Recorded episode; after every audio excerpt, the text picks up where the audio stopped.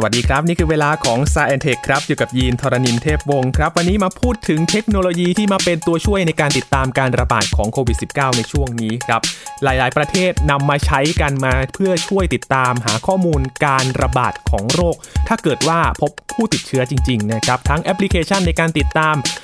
ผู้ป่วยโควิด -19 และไทยเองก็เพิ่งมีการใช้ในช่วงสัปดาห์ที่ผ่านมากันด้วยนะครับ มาดูว่าระบบเหล่านี้ จะปลอดภัยมากน้อยแค่ไหน และสามารถช่วยให้ติดตามได้มีประสิทธิภาพมากน้อยแค่ไหนนะครับ วันนี้คุยกับพี่หลามจิกโกไอทีใน Science Tech ครับ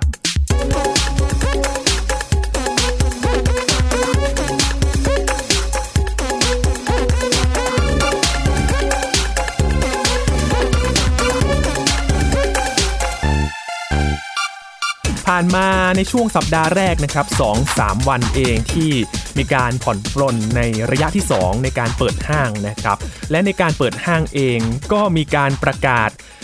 ระบบขึ้นมาที่ทำให้ใช้ตรวจสอบประชาชนในการเดินทางเพื่อที่จะช่วยติดตามถ้าหากว่าพบ ผู้ป่วยโควิด -19 จริงๆนะครับนั่นก็คือไทยชนะนั่นเองที่มีการใช้กันมาสักพักหนึ่ง แต่ว่าก็มีเสียงสะท้อนในหลาย ๆ อย่างด้วยกันนะครับ และวันนี้เองก็จะมาดูภาพรวมกันครับว่า การใช้เทคโนโลยีมาช่วยในการติดตามโควิด -19 นั้น เขาใช้ ระบบอะไรกันบ้าง และมีความปลอดภัยมากน้อยแค่ไหน เราจะเชื่อใจได้มากน้อยแค่ไหนนะครับ วันนี้คุยกับพี่หลามที่รักบุญปรีชาหรือว่าพี่หลามจิโกไอทีอยู่กับเราแล้ว สวัสดีครับพี่หลามครับ สวัสดีครับคุณยินสวัสดีคุณผู้ฟังเลยครับ มาประจวบเหมาะพอดีเลยนะครับ พี่หลามกับที่ไทยเนี่ยใช้ไทยชนะด้วยนะครับ ก็เลยถามรวดเดียวกันเลยนะครับ พี่หลามว่าระบบเหล่านี้เนี่ยมีหลักการยังไงกันบ้างครับพี่หลามก็จริงๆแล้วเรื่องนี้เริ่มมาจากเมืองนอกตอนที่โควิดเนี่ยระบาดหนักๆนะครับ หลายประเทศรวมไปถึงผู้ผลิตระบบปฏิบัติการผู้ผลิตโทรศัพท์มือถือเขาก็ปรึกษากันว่า ถ้าเราจะหาเครื่องมือสักเครื่องมือหนึ่งที่สามารถติดตามคนว่าคนนั้นติดเชื้อหรือยังหรือว่าคนที่ติดเชื้อไปอยู่ใกล้ใครบ้างอุปกรณ์ที่ดีที่สุดเท่าที่จะหาได้น่าจะเป็นโทรศัพท์มือถือครับ ทีนี้ถ้าเราจะใช้โทรศัพท์มือถือในการติดตามคนเนี่ย ปัจจัยมันเอื้ออำนวยอยู่แล้วครับเพราะว่าในมือถือเนี่ย ส่วนใหญ่ทุกวันนี้เราก็ใช้สมาร์ทโฟนกัน แล้วมันก็จะมีชิปสัญญาณ GPS อืมซึ่งรับสัญญาณจากดาวเทียมใช่ไหมครับก็ทำให้เราสามารถตรวจจับพิกัดเส้นทางการเดินทาง การไปไหนมาไหนของคนได้พอเรามี GPS เราก็ไปบวกกับอีกเทคโนโลยีหนึ่งที่สามารถตรวจจับระยะห่าง ระหว่างอุปกรณ์ได้ นั่นก็คือบลูทูธกับครับนะฮะ ในบลูทูธเนี่ยมันสามารถวิเคราะห์สัญญาณได้ว่า ระหว่างอุปกรณ์กับอุปกรณ์เนี่ยนะมันอยู่ห่างกันแค่ไหนหรืออยู่ในระยะ ที่ประเมินได้ เช่น5เมตร10เมตรอะไรอย่างเงี้ยนะครับอืมก็ถือว่าสามารถตรวจจับพฤติกรรมได้ในระดับหนึ่งแต่ก่อนที่เราจะใช้สิ่งเหล่านี้ในการตรวจจับเนี่ย มันจะต้องมีการไปแก้ไขที่โครงสร้างของโทรศัพท์มือถือครับ ครับ เพราะว่าเราจะไปเจอกับอีกเรื่องหนึ่งก็คือ เรื่องของ ข้อมูลส่วนบุคคลอ่าซึ่งจริงๆเนี่ยช่วงนี้บ้านเราก็เพิ่งออกเป็นพระราชกำหนดข้อมูลส่วนบุคคลฉบับใหม่ออกมาพอดีเลยนะครับครับทั่วโลกก็มีการอัปเดตเรื่องของข้อมูลส่วนบุคคลขึ้นมาว่าในยุคสมัยใหม่เนี่ย ข้อมูลส่วนตัวเราเนี่ย มันมีความหมายไม่ใช่ว่าใครจะมาหยิบเอาตำแหน่งและสถานที่ของเราไปใช้งานได้ง่ายๆโดยที่ไม่ต้องขออนุญาตเราอืมใช่ไหมฮะมันก็เป็นเรื่องที่แบบว่าละเมิดสิทธิ์กันได้ครับ ทีนี้การจะทำเช่นนี้เลยมันต้องลงไปรื้อที่โครงสร้างครับถ้าเราจะไปตรวจจับตำแหน่งของคนเนี่ย เราต้องลงไปรื้อที่โครงสร้าง ก็ต้องลงไปหาผู้ผลิตระบบปฏิบัติการของโทรศัพท์มือถือครับซึ่งในโลกนี้ตอนนี้ก็น่าจะเหลืออยู่ที่สองระบบเป็นหลักนะครับนั่นก็คือ iOS กับ Android ใช่ไหมฮะครับผม iOS ก็คือบริษัท Apple ผู้ผลิตไอโฟน Android ก็คือบริษัท Google ครับที่เปิดเป็น Open Source ให้ทุกคนมาไปใช้ทุกๆอย่างมันใช้ได้แก้ไขที่สองระบบปฏิบัติการนี้ให้สามารถดึงเอาพิกัดสัญญาณ GPS มาใช้งานได้ซึ่งมันก็จะละเมิดสิทธิคนทันที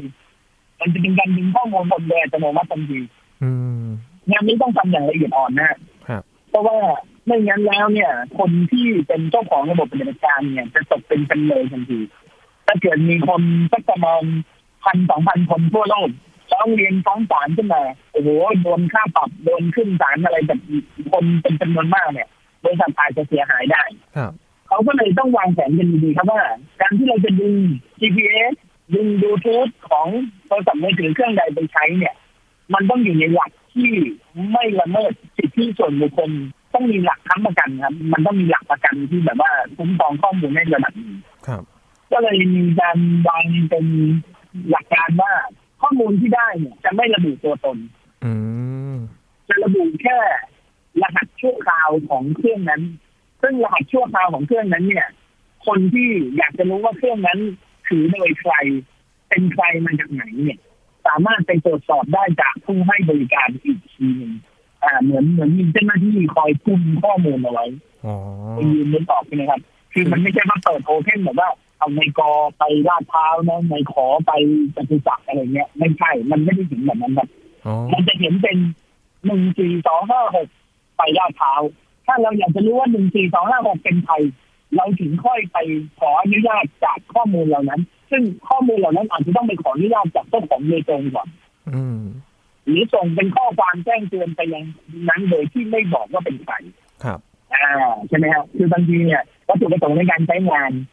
มันไม่ต้องรู้ก็ได้ว่าเป็นใครอ่าอย่างสมมติว่าเราเราไปพบเจอว่ามีคนคนหนึ่งอ่าสมมติเป็นรหัสหนึ่งสองสามสี่ห้าหกคนคนเนี้ยติดเชื้อนะ แล้วเขาเดินไปใกล้คนสี่ห้าหกเจ็ดแปดวิธีการคือเราไม่ต้องรู้ก็ได้ว่าคนสี่คนชื่อสี่ห้าหกเจ็ดแปดนี้เขาชื่ออะไรอยู่ที่ไหนเขาเป็นใครเราไม่ต้องรู้ก็ได้ครับเราแค่ส่งข้อความไปบอกคนที่สี่ห้าหกเจ็ดแปดว่าคุณมีโอกาสเสี่ยงติดเชื้อโควิดนะเพราะคุณใกล้ชิดคนที่ติดเชื้อ แค่นี้พอจบใช่ไหมฮะครับ มันไม่ต้องละเมิดข้อมูลส่วนบุคคลอ๋อ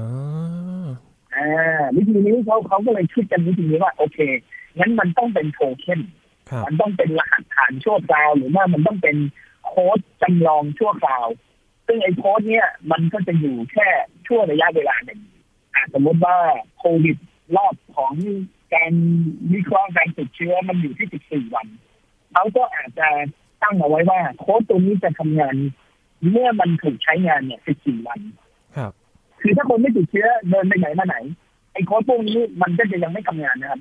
อ๋อมันเป็นเด็กที่จับไว้แต่มันยังไม่ระบุตัวตนว่าเป็นใครหรือยังไม่ได้ใส่โค้ดตัวนี้นอกตัวนี้หมายเลขอะไรแต่พอมีเหตุการณ์ที่จะต้องใช้เช่นว่าเฮ้ยเอติดเชื้อเดินออกไปนอกบ้านไปห้างสรรพสินค้าเจอใครบ้างเจอบีถึงแซดเลย ถึงตอนนั้นแหละโค้ดมันถึงจะเริ่มทำงานอืม ต้องใส่โค้ดลงไปแล้วโค้ดนั้นก็จะมีอายุ 14 วันครับแล้วก็จะหายไปอ่าเราผ่านเรื่องแรกแล้วเราผ่านเรื่องของการละเมิดข้อมูลส่วนบุคคลจะได้แล้ว ไว้ใจได้ใช่ไหมครับเขาก็จะเปิดระบบปฏิบัติการตัวเนี้ยให้มันเป็นช่องทางที่เรียกว่า API นะฮะครับ API เนี่ยมันคือช่องทางที่คนทำแอปพลิเคชัน จะสามารถดึงเอาข้อมูลนี้ไปใช้ได้พอเปิดออกมาเนี่ยทั้ง iOS และ Android ตอนนี้นะครับ ทั่วโลกได้รับการอัปเดต เฟิร์มแวร์เวอร์ชันใหม่ แบบอัตโนมัติทำให้สามารถดึง API นี้ไปใช้ได้แล้ว นั่นหมายความว่าตอนนี้ทั่วโลกไม่ว่าประเทศไหนก็ตามหน่วยงานของประเทศนั้นๆ สามารถสร้างแอปพลิเคชัน ที่จะดึงเอาข้อมูลตำแหน่งของคนทุกคนเอาไปวิเคราะห์เรื่องของการควบคุมโควิด -19 ได้ ตอนนี้มันมีอยู่แล้วในทุกๆเครื่อง ครับ ก็ขึ้นอยู่กับแต่ละประเทศแล้วว่า จะดำเนินการอย่างไรต่อไป คือโดยพื้นฐานเนี่ยเขาเปิดระบบให้ละเปิดทางให้แล้วให้ทุกคนเอาไปใช้ได้ละใช่ก็เริ่มมีทยอยหลาย ๆ ประเทศครับทางฝั่งอเมริกาทางฝั่งยุโรปก็มีแต่ที่มีปัญหาขึ้นมาน่าจะเป็นที่อินเดียก่อนอืมเกิดอะไรขึ้นที่นั่นครับพี่หลามที่อินเดียเนี่ยมีปัญหาที่ว่าพอเขาเข้มงวดเรื่องการ ตรวจคนเข้าออกการย้ายตำแหน่งของคนเพื่อควบคุมการติดเชื้อเนี่ยเขาก็ทำแอปตัวนี้ขึ้นมา ชื่ออโดคายาทุกคนที่จะเดินทางออกนอกบ้านพอเจอด่านตรวจเจ้าหน้าที่จะบังคับให้ทุกคนลงแอปตัวนี้ แล้วก็ให้กดยอมรับเงื่อนไขของการที่จะติดตามข้อมูลที่จัดสถานที่และตำแหน่งและเวลาครับก็จะมีการบังคับลงทะเบียนแล้วทีนี้ ประเทศอินเดียเนี่ยเวลาเขาเข้มงวดเรื่องอะไรเนี่ยเขาอาจจะรุนแรงมันจะไม่เหมือนนะฮะก็ใครไม่ลงทะเบียนก็อาจจะไม่ให้เข้า ไม่ให้ออกจากสถานที่นั้นไม่ให้เดินผ่านด่านนั้นอะไรเงี้ย มันจะมีการบังคับกันอะไรเงี้ยมันเลยทำให้มีหน่วยงานที่เขาปกป้องเรื่องสิทธิมนุษยชนครับเขาก็รู้สึกว่าเฮ้ยไม่ได้นะ อันนี้มันเป็นการบีบบังคับคนเหมือนแบบว่าเหมือนสั่งให้ทุกคนมาอยู่ในการควบคุมอะไรสักอย่าง เขาก็เริ่มรู้สึกว่ามันไม่ถูกต้อง ครับเขาก็เริ่มออกมาร้องเรียนครับที่ประเทศอินเดียหน่วยงานด้านสิทธิมนุษยชนก็ออกมาร้องเรียนว่าคุณจะบังคับให้คนทุกคนทำตามคำสั่งคุณแบบนี้ไม่ได้อะไรเนี่ยซึ่งคนเหล่านี้ไม่ได้มีวัตถุประสงค์ที่จะขัดขวางการดำเนินการนะครับ แต่เขาก็ทำตามหน้าที่เขาคือเขายืนอยู่ฝั่งสิทธิมนุษยชนเนยนะเขาก็ต้องทำตามหน้าที่เขาอืมแต่ว่ามันก็ทำให้เกิดปัญหา แล้วก็ทำให้ประชาชนคนที่ เริ่มรู้สึกไม่สะดวกคือคนโดยทั่วไปเนาะเขาก็จะรู้สึกว่าอะไรที่มันต้องบังคับ เราไม่ได้เต็มใจอยากจะทำเอาข้อมูลเราไปไปรู้ได้ไงว่าเราอยู่ที่ไหนอะไรเงี้ยอืมคนเหล่านี้ก็จะรู้สึกไม่สบายใจแล้วก็จะรู้สึกต่อต้านครับถ้าไม่ทำได้จะไม่ทำถ้าฝ่าฝืนได้ก็จะฝ่าฝืนอืมมันเป็นธรรมชาติของมนุษย์ที่แบบว่าจะรักความเป็นอิสระ แล้วก็หวงความเป็นส่วนตัวพื้นที่ส่วนตัวครับ ทีนี้พอมีปัญหานี้ขึ้นมา ก็ทำให้การดำเนินการมันยุ่งยากครับ มันยุ่งยากก็ต้องสะดุดไปหยุดบังคับคนไม่ได้นะครับ อันนั้นก็เป็นปัญหาที่ประเทศอินเดียครับหลายประเทศก็เริ่มมองมองตัวอย่างของอินเดียเป็นหลัก แล้วก็เริ่มมองว่าเนี่ยการที่จะทำแบบเนี้ยเราก็จะไปเจอปัญหาอื่นๆอีกประเทศว่าคนไม่ให้ความร่วมมือบ้าง ก็ต้องมาดูอีกทีนึงว่า แล้วจะแก้ไขยังไงต่อไป คือมันเจอปัญหาอะไรก็ต้องแก้ไปข้างหน้าเรื่อยๆอืม ในประเทศไทยครับ เราก็ตื่นตัวกับระบบนี้ตั้งแต่ต้นเหมือนกันนะครับ เราก็เป็นประเทศแรกๆในโลกนี้เหมือนกัน ที่สนใจระบบนี้แล้วก็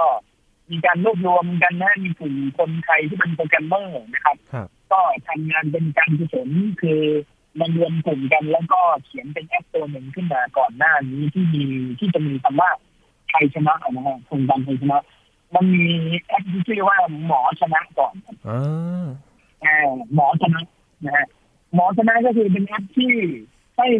คุณหมอเนี่ย แนะนำให้คนไข้ใช้ครับคือเขาไปตั้งเป้าไว้ว่าจะไม่ควบคุมคนทั้งหมดก่อนเพราะว่ามันเป็นเรื่องยากงั้นจะขอควบคุมคนที่เป็นโควิดก่อนอืมใครก็ตามที่มาตรวจแล้วมีแววว่าจะติดเชื้อ หรือมีอาการหรือมีส่วนใกล้ชิด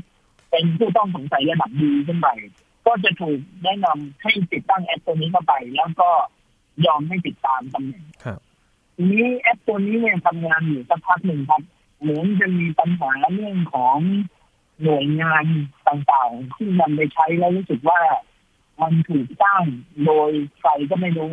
มันไม่ได้ถูกสร้างโดยหน่วยงานที่เป็นทางการ แล้วก็ไม่ได้รับการรับรองอย่างเป็นทางการ มันดูไม่มีการจันบาทนะครับอืมเขาก็เลยรู้สึกว่ามันไม่ปลอดภัยที่จะใช้แอปที่ไม่มีที่มาที่ไปตรงนี้ครับ ซึ่งจริงๆมันมีครับมันมันมันคือการรวมตัวกันของคนที่เขาอาสาที่จะทำเรื่องนี้ขึ้นมาแต่ว่ามันไม่ได้มีหน่วยงานใดหน่วยงานหนึ่งรับผิดชอบ แล้วก็เป็นมีส่วนรู้เห็นกับการทำของแอปนี้ทั้งหมด ก็เลยเป็นปัญหาว่าแอปเนี้ยหน่วยหลายหน่วยงานไม่ยอมเอาไปใช้ ก็ไม่ได้หายไปครับเหมือนกับแบบว่าพับพับโครงการไปอืมผ่านมาจนกระทั่งถึงช่วงที่ เปิดผ่อนปลนนโยบายผ่อนปลนตั้งแต่หลังวันที่ 17 ที่ผ่านมาใช่ไหมครับครับผม ก็มีโครงการไทยชนะโผล่ขึ้นมา ผมก็ไปศึกษาโครงการไทยชนะครับว่า เอ๊ะมันเป็นรูปแบบของแอปพลิเคชันหรือเปล่าไปดูแล้วผลปรากฏว่าไม่ใช่ครับอ๋อแล้วก็ไม่ได้ดึงเอา API ของโทรศัพท์มือถือมาใช้ด้วย ครับอ้าวแล้วมันทำงานยังไงล่ะครับพี่หลาม คือมันเป็นระบบที่เขาย่อยวิธีการคิดให้ลงไปง่ายขึ้นอีก step หนึ่ง นะฮะคือเขาไม่เรียกว่าแอปพลิเคชันไทยชนะ เพราะว่ามันไม่ได้เป็นแอป แล้วเขาเรียกว่าเป็นโครงการ เพราะว่ามันทำงานอยู่บนเว็บครัแล้วก็ใช้ขบวนการที่เป็น manual ค่อนข้างเยอะครับอืมนะฮะอันดับแรกคือเว็บไซต์ไทยชนะ จะเป็นที่ที่ให้คนเข้าไปลงทะเบียนครับ เป็นที่ให้คนเข้าไปลงทะเบียนว่า ถ้าคุณอยากจะยินยอมพร้อมใจที่จะให้เราติดตามตำแหน่งและสถานที่เช็คอินเวลาเข้าออกของการเคลื่อนที่ของคุณแต่ละอย่างเนี่ย ก็เข้าไปลงทะเบียนได้ ร้านค้าทั่วไปสถานที่ต่างๆ ที่จะต้องดำเนินตามกฎของสบคก็ต้องติดตั้ง QR code ไว้หน้าร้าน เพื่อให้คนสแกนและเข้าไปที่เว็บของไทยชนะ เพื่อที่จะไปลงทะเบียน ขั้นตอนการลงทะเบียนเขาก็ใช้วิธีแบบว่าทีการลงทะเบียนจริงๆมันต้องมีชื่อนามสกุลเลขบัตรประชาชนคเบรัอบร์โทรที่อยู่อะไรอย่างนี้ใช่ไหมฮะมันต้องใส่ละเอียดครบหน่อยอืม เขาก็ห่วงเรื่องของว่าอะเดี๋ยวคนจะเข้าใจผิดคิดว่าเอาข้อมูลไปทำอะเอาไรข้อมูลเหล่านี้เออเอาข้อมูลเหล่านี้ไปทำอย่างอื่นอีกหรือเปล่าอะไรเงี้ยอืมเขาก็ลดความซับซ้อนจริงที่คิดมาแล้วอะครับนะฮะเขาก็ลดความซับซ้อนลงว่าอันนั้นไม่เป็นไร เราขอแค่เบอร์โทรศัพท์อย่างเดียวเราไม่เอาชื่อคุณด้วยที่อยู่ไม่เอาเลขบัตรประชาชนก็ไม่เอาครับขอแค่หมายเลขที่จะติดต่อได้ แค่นั้นพอ ซึ่งหลักการมันคล้ายๆกัน คุณดีลองลองเปรียบเทียบดูกับที่ผมเล่าทีแรกว่า หลักการมันคล้ายๆกันแบบ API นะ คืออืม API ตัวนั้นเนี่ย มันต้องการแค่ที่จะสามารถส่งข้อความไปแจ้งเตือนครับ คนที่มีโอกาสจะติดเชื้อหรือคนที่เราอยากจะแจ้งเตือนเขา แค่นั้นมันไม่ได้อยากรู้ว่าเขาชื่อว่าอะไรอืมหลักการคล้ายกันมากเลยครับ แต่ของไทยชนะเราเนี่ย เปลี่ยนจาก API เป็นเบอร์โทรแทน ซึ่งผมว่า โอ้โหโอเค คนที่คิดเรื่องนี้เนี่ยถือว่าฉลาดแล้วก็รอบคอบมากๆนะฮะแล้วก็ผ่านกระบวนการคิดมาเป็นอย่างดีแล้วครับลดเวลาในการลงทะเบียนลงนะฮะอืมหน้าบอมเนี่ยสแกน QR code เข้าเว็บไซต์ไทยชนะพิมพ์หมายเลขโทรศัพท์เข้าไปกดเช็คอิน เวลาเดินออกสแกน QR code ขาออก ก็กดเช็คเอาท์ขากลับครับเพื่ออะไรเพื่อจัดเวลาและระบุตำแหน่งว่าเราอยู่ที่ไหน ณเวลาอะไรบ้างอืมแค่นี้เอง ซึ่งผมว่าดีมากนะครับแต่ว่าสุดท้ายมันก็เจอปัญหาอยู่ได้จนได้ครับเปิดมาวันแรกเสียงสะท้อนมาเยอะมากเลยนะครับ ตั้งแต่เข้าห้าง เข้าห้างมาครับกว่าจะได้เข้าไปใช้เวลาพอสมควรไม่ใช่ใช้เวลาต่อคิวอย่างเดียวนะครับพี่หลามใช้เวลาสแกน QR code เนี่ยแหละฮะมันมีปัญหาเรื่อง human error ครับเพราะว่าอย่าลืมว่าทั้งหมดเนี่ย มันคือวิถีชีวิตใหม่ใช่ไหมที่เขากำลังฮิตกันตอนนี้เขากำลังใช้คำว่าอะไรนะ New normal ครับพี่หลาม normal มันอาจจะไม่คุ้นเคยหรือเปล่าครับพี่หลามมันก็เลยอาจจะมีการติดขัดนิดหน่อยแปลกๆมัน new normal เนี่ยปกติอะไรที่มันเป็นวิถีชีวิตเนี่ยเขาจะเรียกว่า norm ครับครับ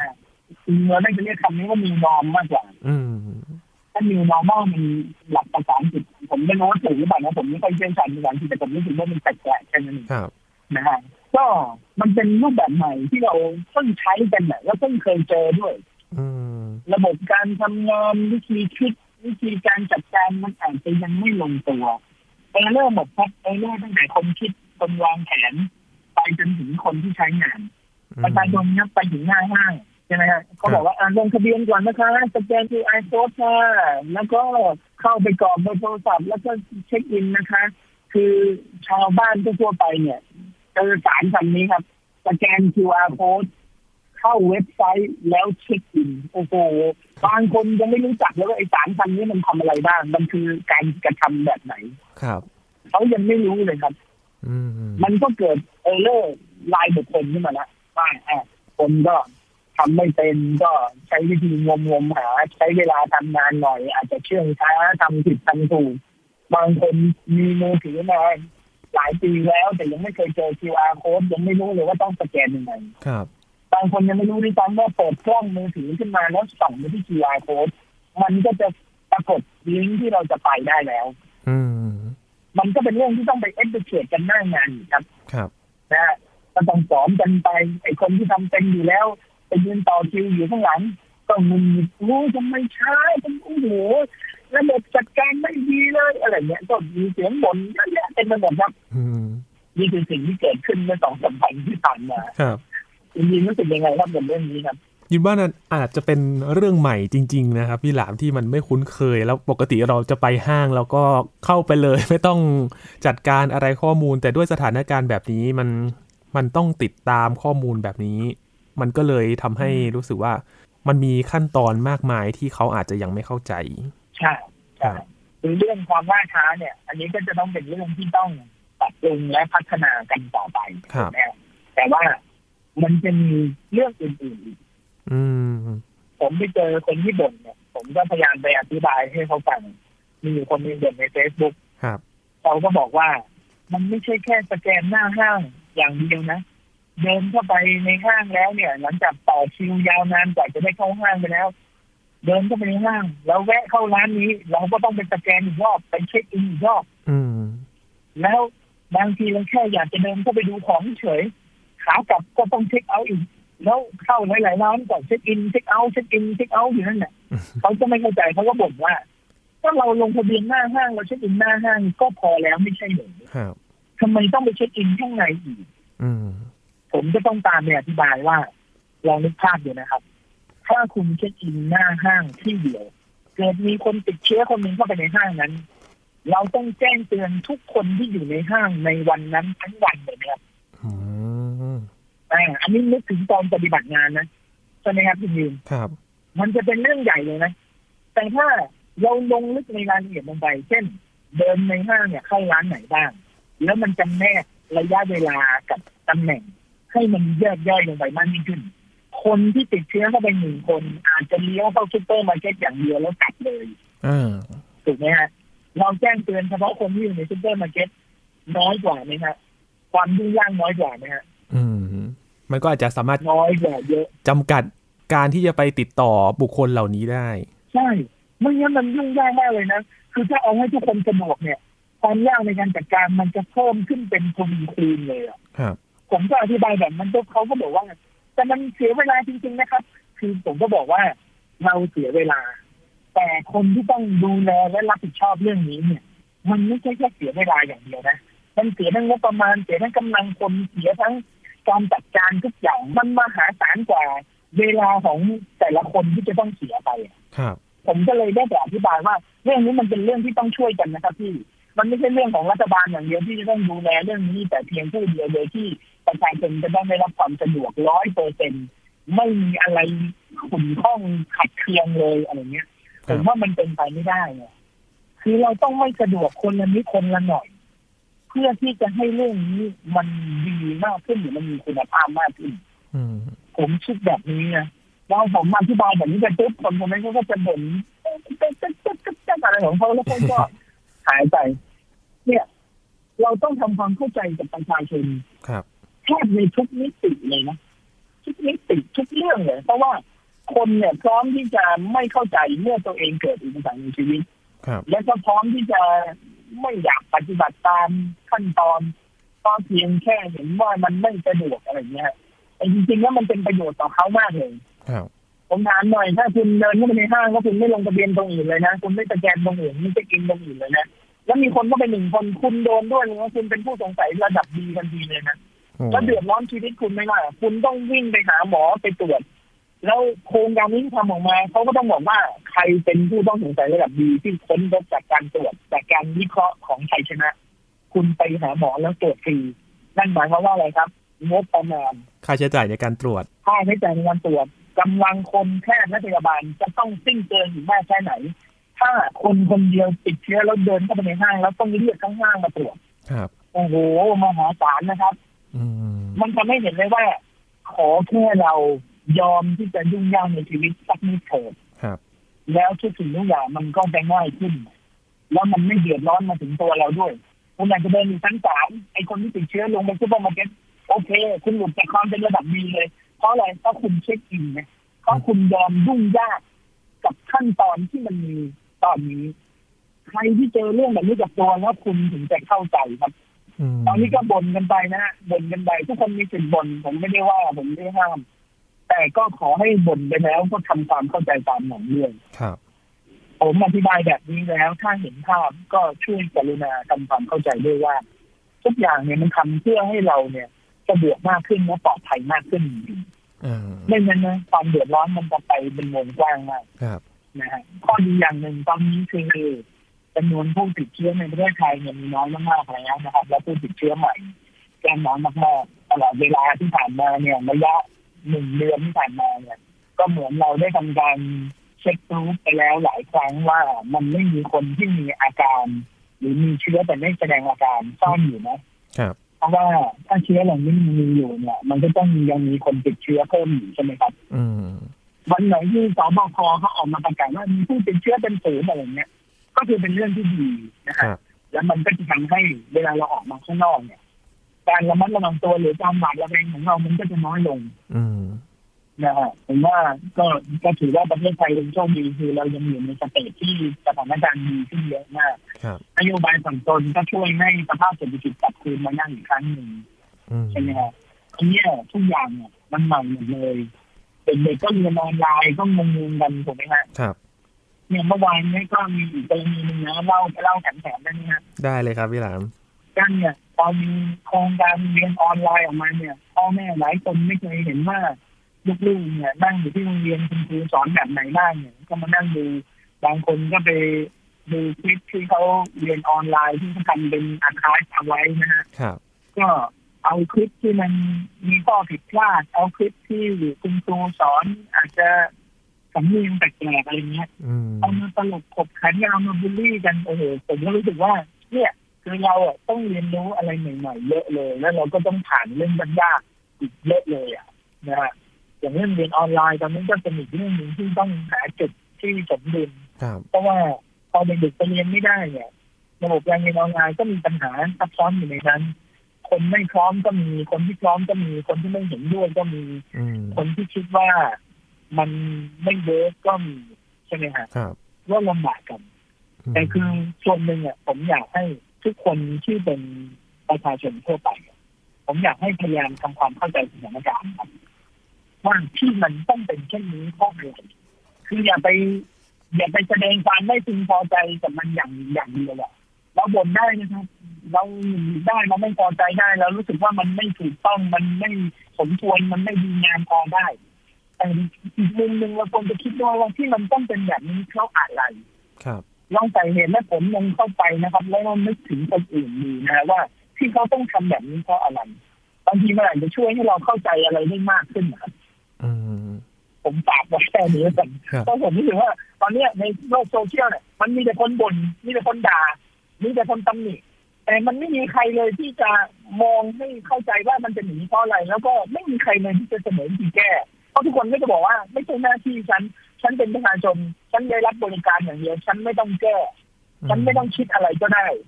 ซึ่งผมว่ามันก็ไม่ถูกเสมอไปนะ มันก็ไม่ได้ถูกต้องร้อยเปอร์เซ็นต์นะอืมจริงๆเราทำความเข้าใจได้นะฮะมันช่วยกันสร้างสรรค์สังคมได้นะจริงๆ เราสามารถสะท้อนปัญหาที่เกิดขึ้นนี้ แล้วก็ช่วยให้ปรับปรุงมันน่าจะได้อยู่ร่วมกันได้อย่างโอเคมากขึ้นมากกว่า การบ่นมันหนามันไม่ได้ช่วยอะไรเลยครับ มันไม่ได้ทำให้อะไรดีขึ้นครับมันได้ความสบายใจของคุณซึ่งแป๊บเดียวเนี่ย ไม่กี่วินาทีครับ ที่คุณปล่อยมันออกมา แล้วหลังจากนั้นมันก็เหมือนเดิมทุกอย่างอืมมันไม่ได้มีอะไรเปลี่ยนแปลงผมก็เลยนึกถึงว่าโอ้เราน่าจะชวนกันทำอย่างอื่นดีกว่า ครับดีกว่าที่จะเป็นแบบนี้ครับ ผมฝากไว้ตรงนี้แล้วกันครับคุณครับ ก็จริง ๆ เนี่ยที่เกิดขึ้นมันใหม่ก็จริงนะครับพี่หลาม แต่ว่าก็ต้องขอความร่วมมืออย่างนี้ดีกว่านะครับพี่หลามว่าพอเกิดปัญหาอะไรขึ้นก็สามารถแจ้งมาได้ แล้วก็ช่วยกันปรับปรุงคือมันเป็นความใหม่ของทุก ๆ ฝ่ายกันเลยนะครับพี่หลามในที่เกิดขึ้นในขณะนี้ แต่ว่าความปลอดภัยเนี่ยปลอดภัยแน่นอนแล้วนะครับพี่หลามเรื่องของข้อมูลส่วนตัวเนี่ยก็ไว้ใจได้ แต่ว่าระบบที่มันเกิดขึ้นตอนนี้ พอมันมีปัญหาผู้ให้บริการก็ต้องแก้ไขกันไป แต่ว่าในฐานะผู้ใช้เองก็ต้องเรียนรู้แล้วก็ถ้าสงสัยอะไรก็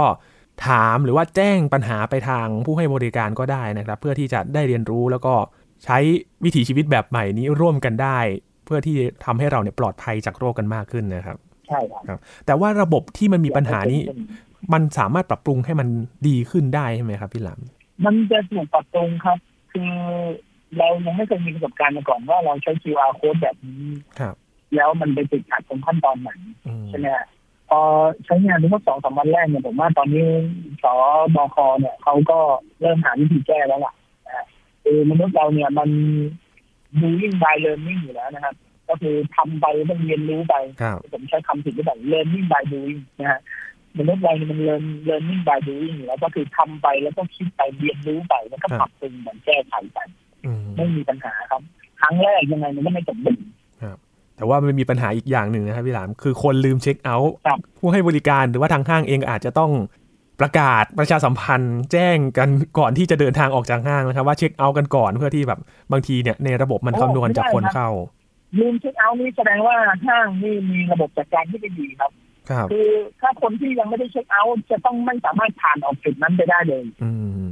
รวมถึงเช็คอินด้วยนะฮะ คือผมเห็นหลายที่ก็ปฏิบัติงานไม่ดี อย่างเช่น มีหลายห้างที่แบบว่าคนงองแงประชาชนงองแงบอกว่าเนี่ยไม่เช็คอินจะขอเข้าไปทำธุระแป๊บเดียวแล้วกลับไปแล้วคือถ้าไม่เช็คอินก็ไม่ให้เข้าครับถ้าไม่เช็คเอาท์ก็ไม่ให้ออกอ่านะต้องอย่างนี้เลยครับ ต้องแบบจริงจังเลยเป็นงวดกันเลยไม่งั้นไม่ได้ครับตอนนี้เทคโนโลยีเนี่ยปลอดภัยแน่นอนไว้ใจแน่นอน แต่ว่าเราก็ต้องเรียนรู้กันไปนะครับทำให้เห็นถึงการเปลี่ยนแปลงของทั่วโลกเลยนะครับ พี่หลามที่ ใช้เทคโนโลยีมาช่วยติดตามโควิด -19 แล้วก็ เรียกว่ามีประสิทธิภาพพอสมควรเลย แต่ว่าก็ขอความร่วมมือกันด้วยนะครับ วันนี้ขอบคุณพี่หลามมากมากเลยครับขอบคุณครับสวัสดีครับครับ นี่คือ Science Tech นะครับ คุณผู้ฟังติดตามรายการก็ได้ที่ thaipbspodcast.com ครับรวมถึงพอดแคสต์ช่องทางต่างๆ ที่สามารถรับฟังได้นะครับ ไม่ว่าจะเป็น Apple Podcast Google Podcast รวมถึง Spotify นะครับอัปเดตเรื่องราววิทยาศาสตร์เทคโนโลยี และนวัตกรรมกับเรากันได้ทุกสัปดาห์ที่นี่ครับช่วงนี้ Science Tech ลาไปก่อนนะครับ สวัสดีครับ